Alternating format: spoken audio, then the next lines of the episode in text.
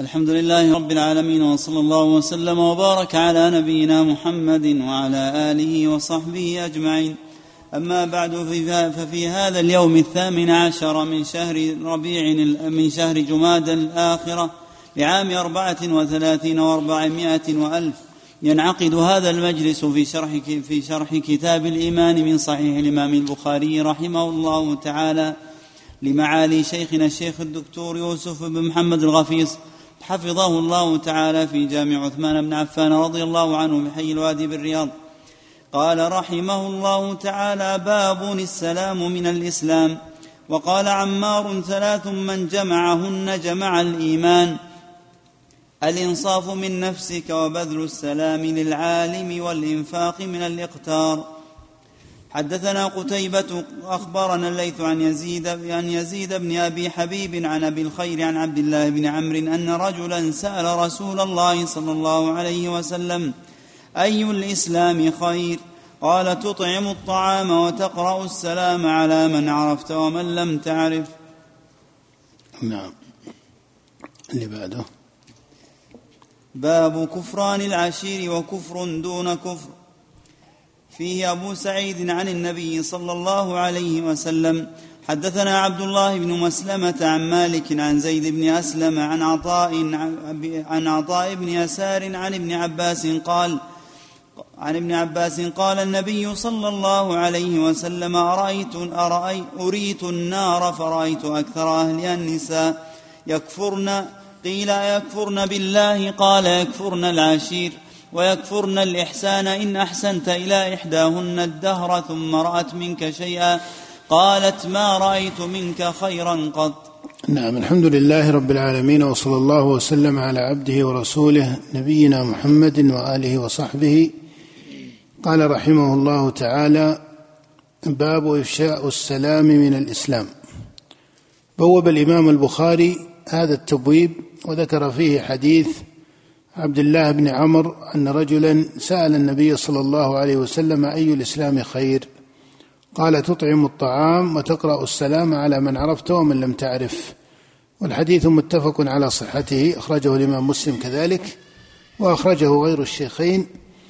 إنما فيه قول البخاري باب افشاء السلام من الإسلام. وهذا متفق عليه بين السلف أن هذا من شعائر الإسلام. وما ذكره البخاري في قوله باب افشاء السلام من الإسلام معتبر عنده بما ورد في حديث عبد الله بن عمرو هذا وفي غيره من النصوص القاضية بذلك وأن كل خصلة من خصال الخير إذا وقعت خالصة لله فهي من الإسلام. وهذا معنى قول النبي صلى الله عليه وسلم لما سئل أي الإسلام خير؟ قال تطعم الطعام وتقرأ السلام على من عرفته ومن لم تعرف. وقدم بين يديه بين يدي حديث عبد الله بن عمر ما ذكره تعليقا عن عمار. قال وقال عمار ثلاث. قال عمار هو ابن ياسر الصحابي رضي الله تعالى عنه. قال ثلاث أي ثلاث خصال من جمعهن فقد جمع الإيمان. من جمعهن فقد جمع الإيمان.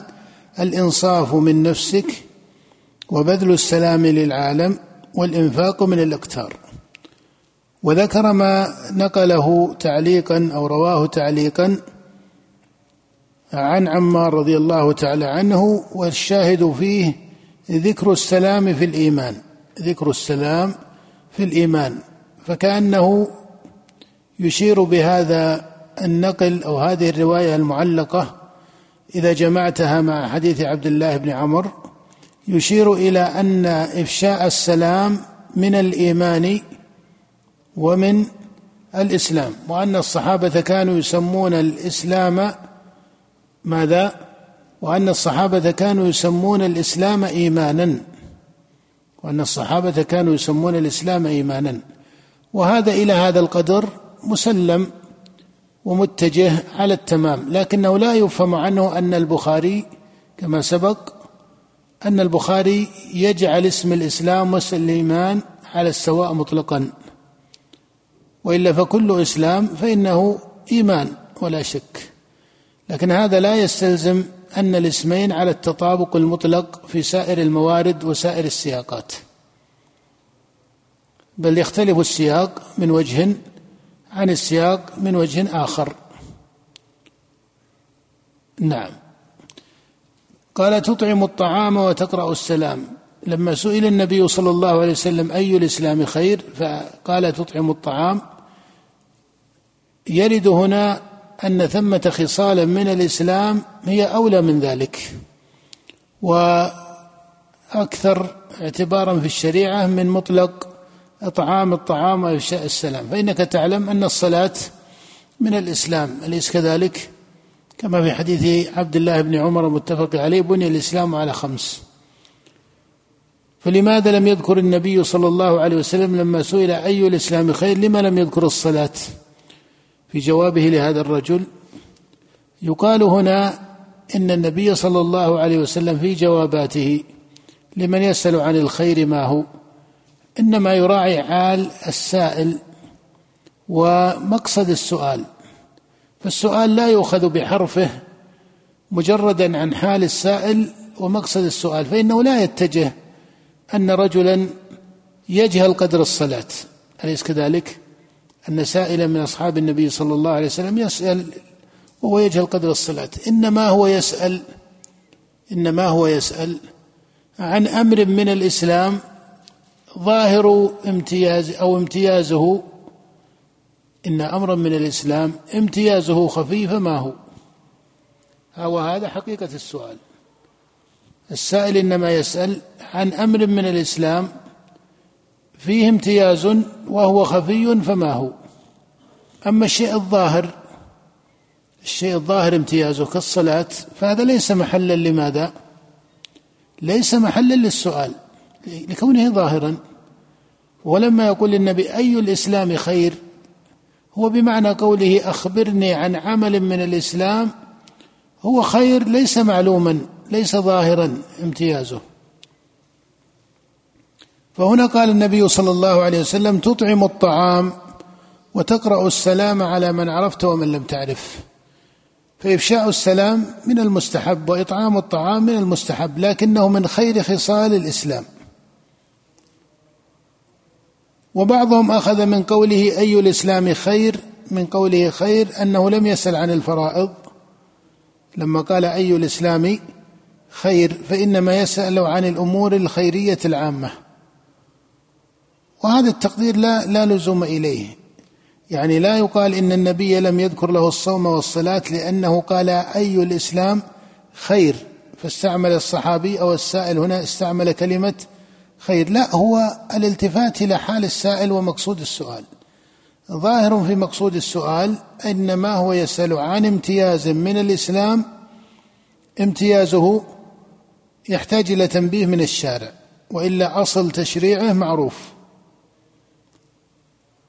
ولهذا تقع إجابات النبي صلى الله عليه وسلم على هذا النحو تارة لأنه يبين المقصود من السؤال وهذا هو المنهج الصحيح في جواب السائلين إلى أن السائل لا يلزم الاستسلام لكل حروف سؤاله صحة العبارة. يعني لا يلزم أن المجيب يعتبر بكل مفردات سؤال السائل ويجعلها منفكة كمفردات لفظية عن حاله وعن صفة المحل الذي وقع عليه السؤال وعن درجة الفهم الذي عنده إلى آخره. لا بد أن يكون الجواب يعتبر هذا المجموع حتى يقع جوابا مناسبا للمقصود من السؤال. نعم. ثم ذكر الإمام البخاري بعد ذلك قال باب كفران العشير أي الزوج. قال أو العشرة بين المرأة الزوجة وزوجها وكفر دون كفر.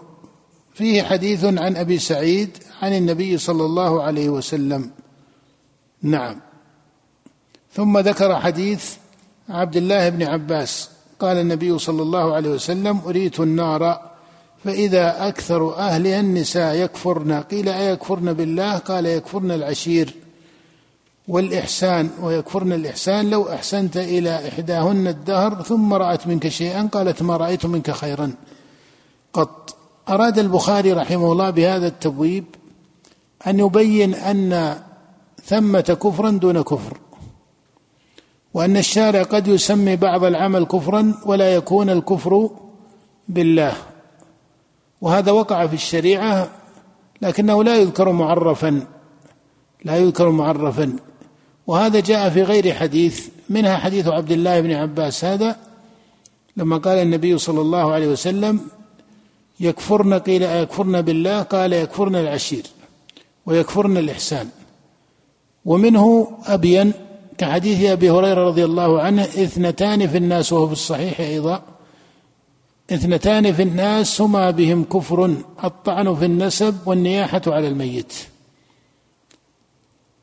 وفي الصحيح أيضا من حديث عبد الله بن مسعود أيما عبد أبق من مواليه فقد كفر حتى يرجع إليهم.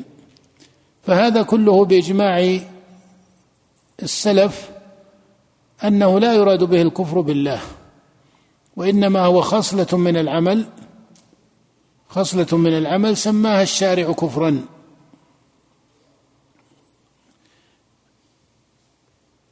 خصلة من العمل سماها الشارع كفرا.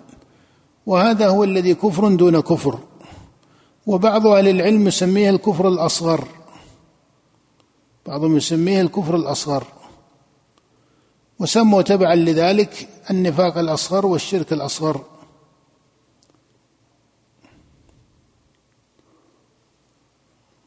والله أعلم بهذه التسمية في الكفر لكن هو كفر دون كفر بالإجماع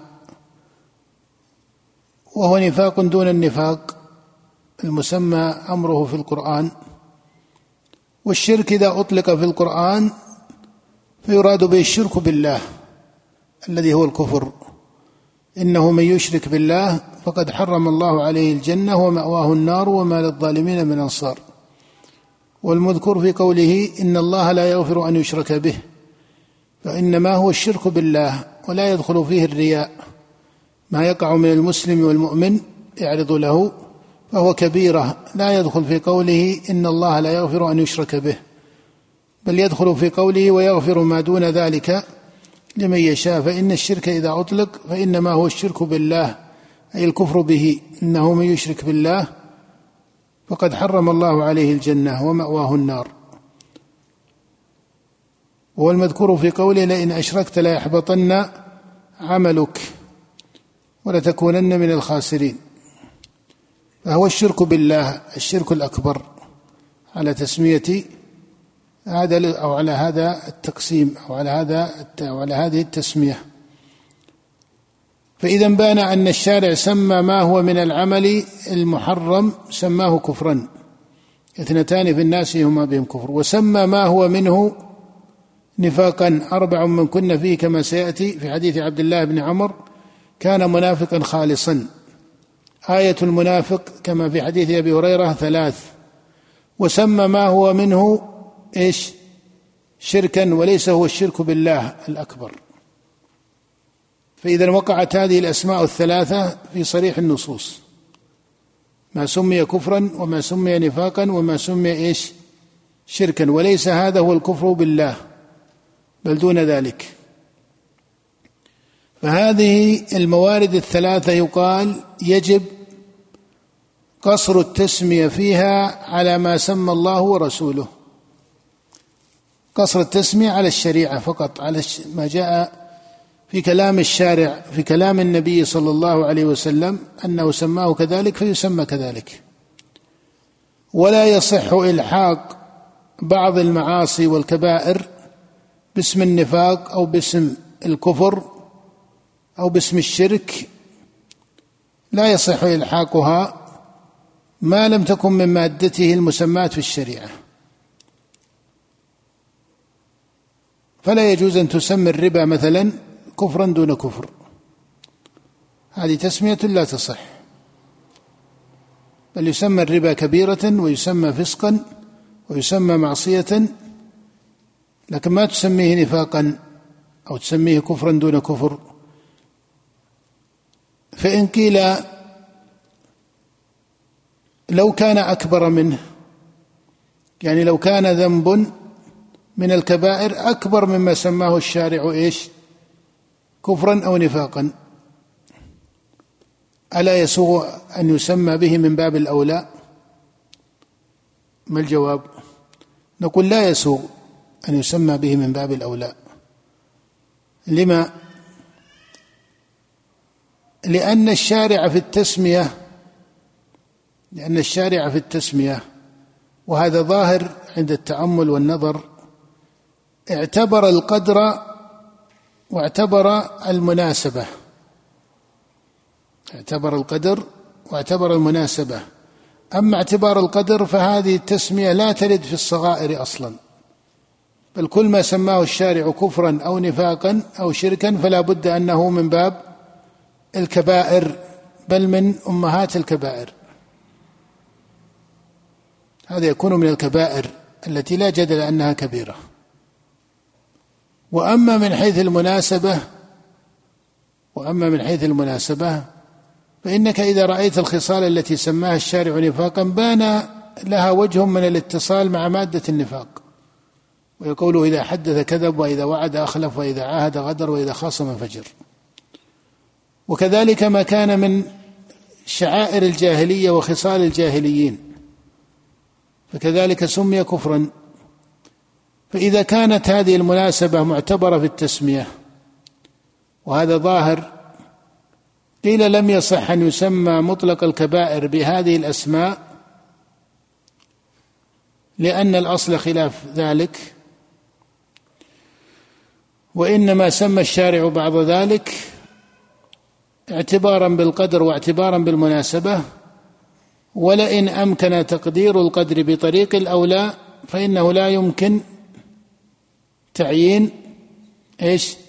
المناسبة فإنه ما من ذنب إلا وفيه شبه أو مادة من كذا وكذا فهذا لا يستقر. ولهذا ما وجدنا أن الشارع سمى سائر الكبائر شركا أو سماها نفاقا أو سماها إيش؟ كفرا. هذا على خلاف الأصل. وعليه فإن هذه الكبائر تسمى باسمها الشرعي كفرا أو فسقا أو ويجتمع لها أكثر من اسم فهي من خصال النفاق فيما سماه الشارع نفاقا نسميه كما سماه الشارع لكن يبين أنه ليس هو النفاق الأكبر أو ليس النفاق المذكور في قوله في قول الله إن المنافقين في الدرك الأسفل من النار.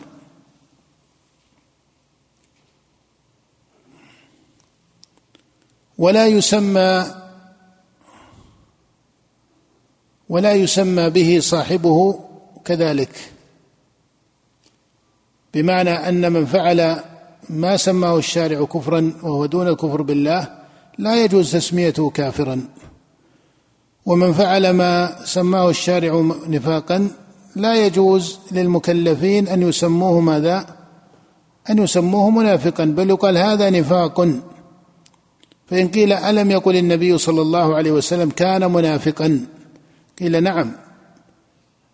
النبي صلى الله عليه وسلم قال كان منافقا. هذا لا يفيد هذا الحرف أن المكلف المخاطب يسمي فاعل ذلك كذلك. إنما هو إخبار عن ماهية فعله وما يلزمه من الاسم في الشريعة. لكن لا ينزع عنه اسم الإسلام أو الاسم المميز لحاله بالمعصية. إذا قام موجب ذلك وهو الفسق. إلى اسم الأصل في إطلاقه أنه إذا أطلق ينصرف إلى ماذا؟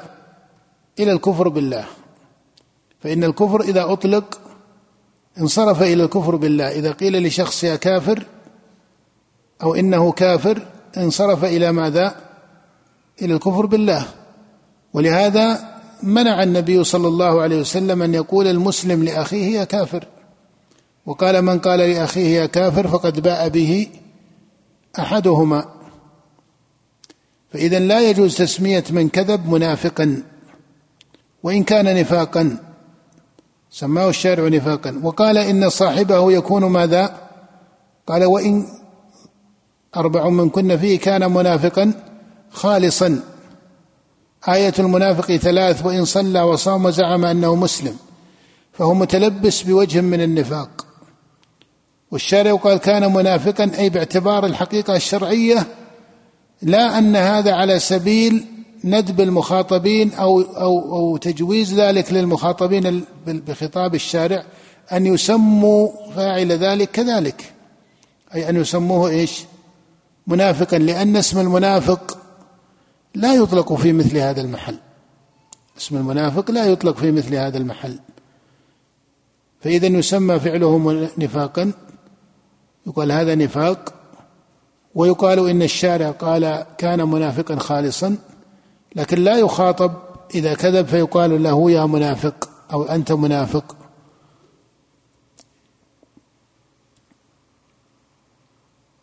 فإن قيل ألم يعرض بين يدي النبي صلى الله عليه وسلم أن بعض الصحابة قال في بعض الموارد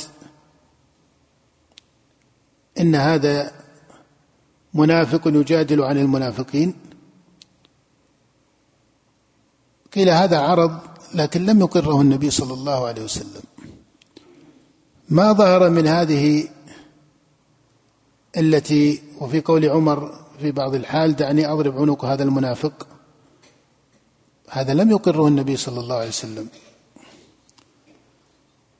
فإنه لما قال هذا في حاطب رضي الله تعالى عنه قال لعله أن يكون شهد بدرا فقوله لعله أن يكون شهد بدرا هذا نفي لكلمة نفي لما سبق به القول من إيش؟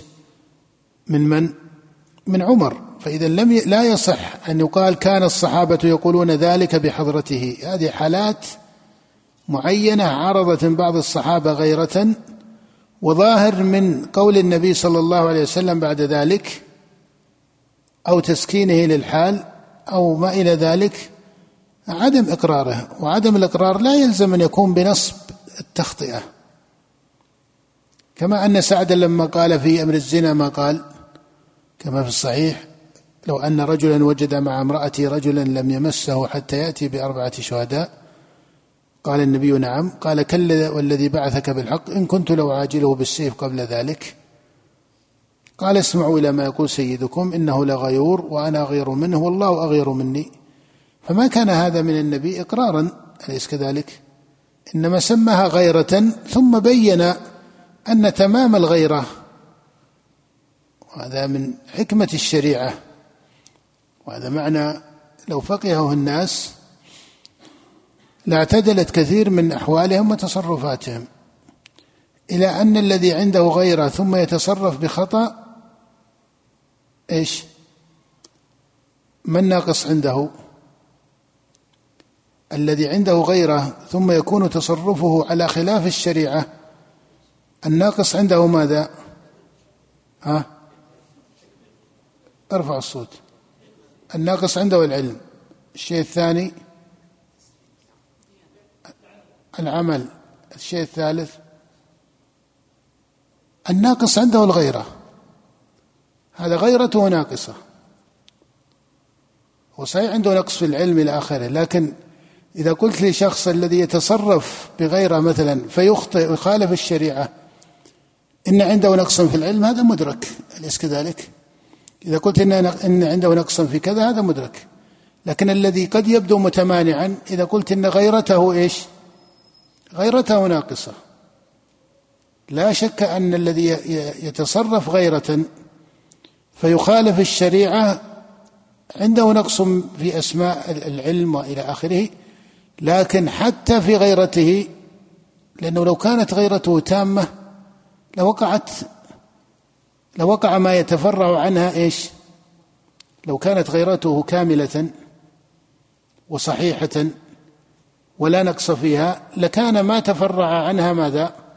صحيحا فغيرته نفسها ناقصة ولهذا بين النبي صلى الله عليه وسلم في هذا الحرف من تمام بيانه وجوامع كلمه عليه الصلاة والسلام أن الإشكال في نفس الغيرة هنا الآن وأن الغيرة لم تقع ماذا؟ لم تقع إيش؟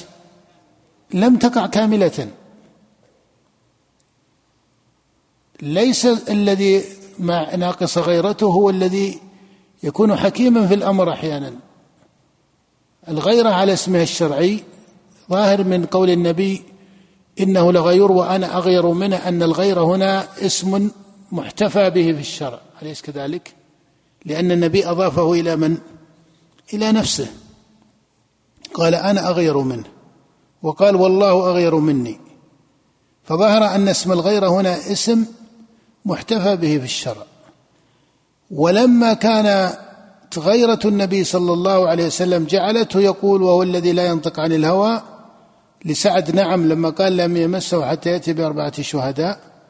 مع ما في هذه الكلمة من السكون وعدم التعجل والفورة الذي كانت عند سعد رضي الله عنه ما غمطه الشارع حقه وما غمطه إياها فهي في أصلها قدر من المقصد الصحيح وقدر من العمل الصحيح لكنه لكنه وقع ماذا؟ وقع ناقصا. ولهذا قال أنا أغير منه أي أن تمام الغيرة المحتفى بها هنا في الشرع أو أن اسم الغيرة محتفى به في الشرع وقع على ما سماه الشارع من الحكم. وعليه فإن الذي يكون فعله غيرة ثم يقع فعله مخالفا للشرع مخالفة مستبينة أما أنه يجتهد فيخطئ أو يكون مظنة خطأ هذا باب آخر. لكن الذي يخطئ وتستبين مخالفته يقال إن غيرته إيش؟ ناقصة. ليس أن هذا عنده غيره هو في الحقيقة الشرعية غيرته ناقصة. ناقصة عن عن وجهها الشرعي. ناقصة عن وجهها الشرعي. ولو كان شكلها الظاهر اندفاعا زائدا لكنه لم يقع على اسم الغيرة المحمود شرعا. لم يحققه فما دام أنه لم يصل إلى تحقيقه إما علما ومقصدا وإما عملا. نعم. المقصود أن هذه الأسماء مقصورة على ما سماه الشارع وهذا تنبيه على ما توسع فيه بعض المتأخرين رحمهم الله من أنهم صاروا يسمون المعاصي أو يشيرون تارة إلى أن المعاصي تكون ماذا؟ تكون شركا أو ما إلى ذلك. فهذه تسمية فيما يظهر ليست مناسبة على تراتيب الشريعة. وتأويل ذلك على بعض الكلمات المأثورة مجملة عن بعض السلف أو على أن الله جل وعلا ذكر الهوى إلها وما من معصية إلا وهي متفرعة عن مادة من الهوى إلى آخره. مثل هذه التراتيب ليست هذه الأسماء أو هذه الأبواب كما سبق أبواب لا تجرى فيها طرق الفهم المطبقة في فروع الشريعة. إنما يوقف في هذه الأسماء على ما سمى الله ورسوله. وأحيانا يكون الاسم فيه مادة من المعنى لكن تقصد الشريعة إلى ترك التسمية به لأن هذا أدعى لضبط المكلفين. وصون أحوال المكلفين عن الزلل. وهذا من تأديب الشريعة للمكلفين في خطابها حتى ينفكوا عن بعض عوائد الجاهلية وما ألفوه في الجاهلية فذكرت هذه الخصال اثنتان في الناس ثم بهم كفر الطعن في النسب والنياحة على الميت. لأن هذا مما تلبس عندهم بأمر الجاهلية. فهذا أحد أوجه الزجر في الشريعة. وإلا الأصل أن المسلم يسمى ماذا؟ مسلما. أن المسلم يسمى مسلما. فلا يدعى فيه كمال فيسمى مؤمنا إلا إذا قام موجبه ولا يسمى بخلاف ضد ذلك إلا إذا قام موجبه. وأما من حيث الأصل فالأصل فيه أنه يسمى مسلما. نعم. باب المعاصي من باب المعاصي من أمر الجاهلية. نفعل هذا وبالله التوفيق وصلى الله وسلم على نبينا محمد.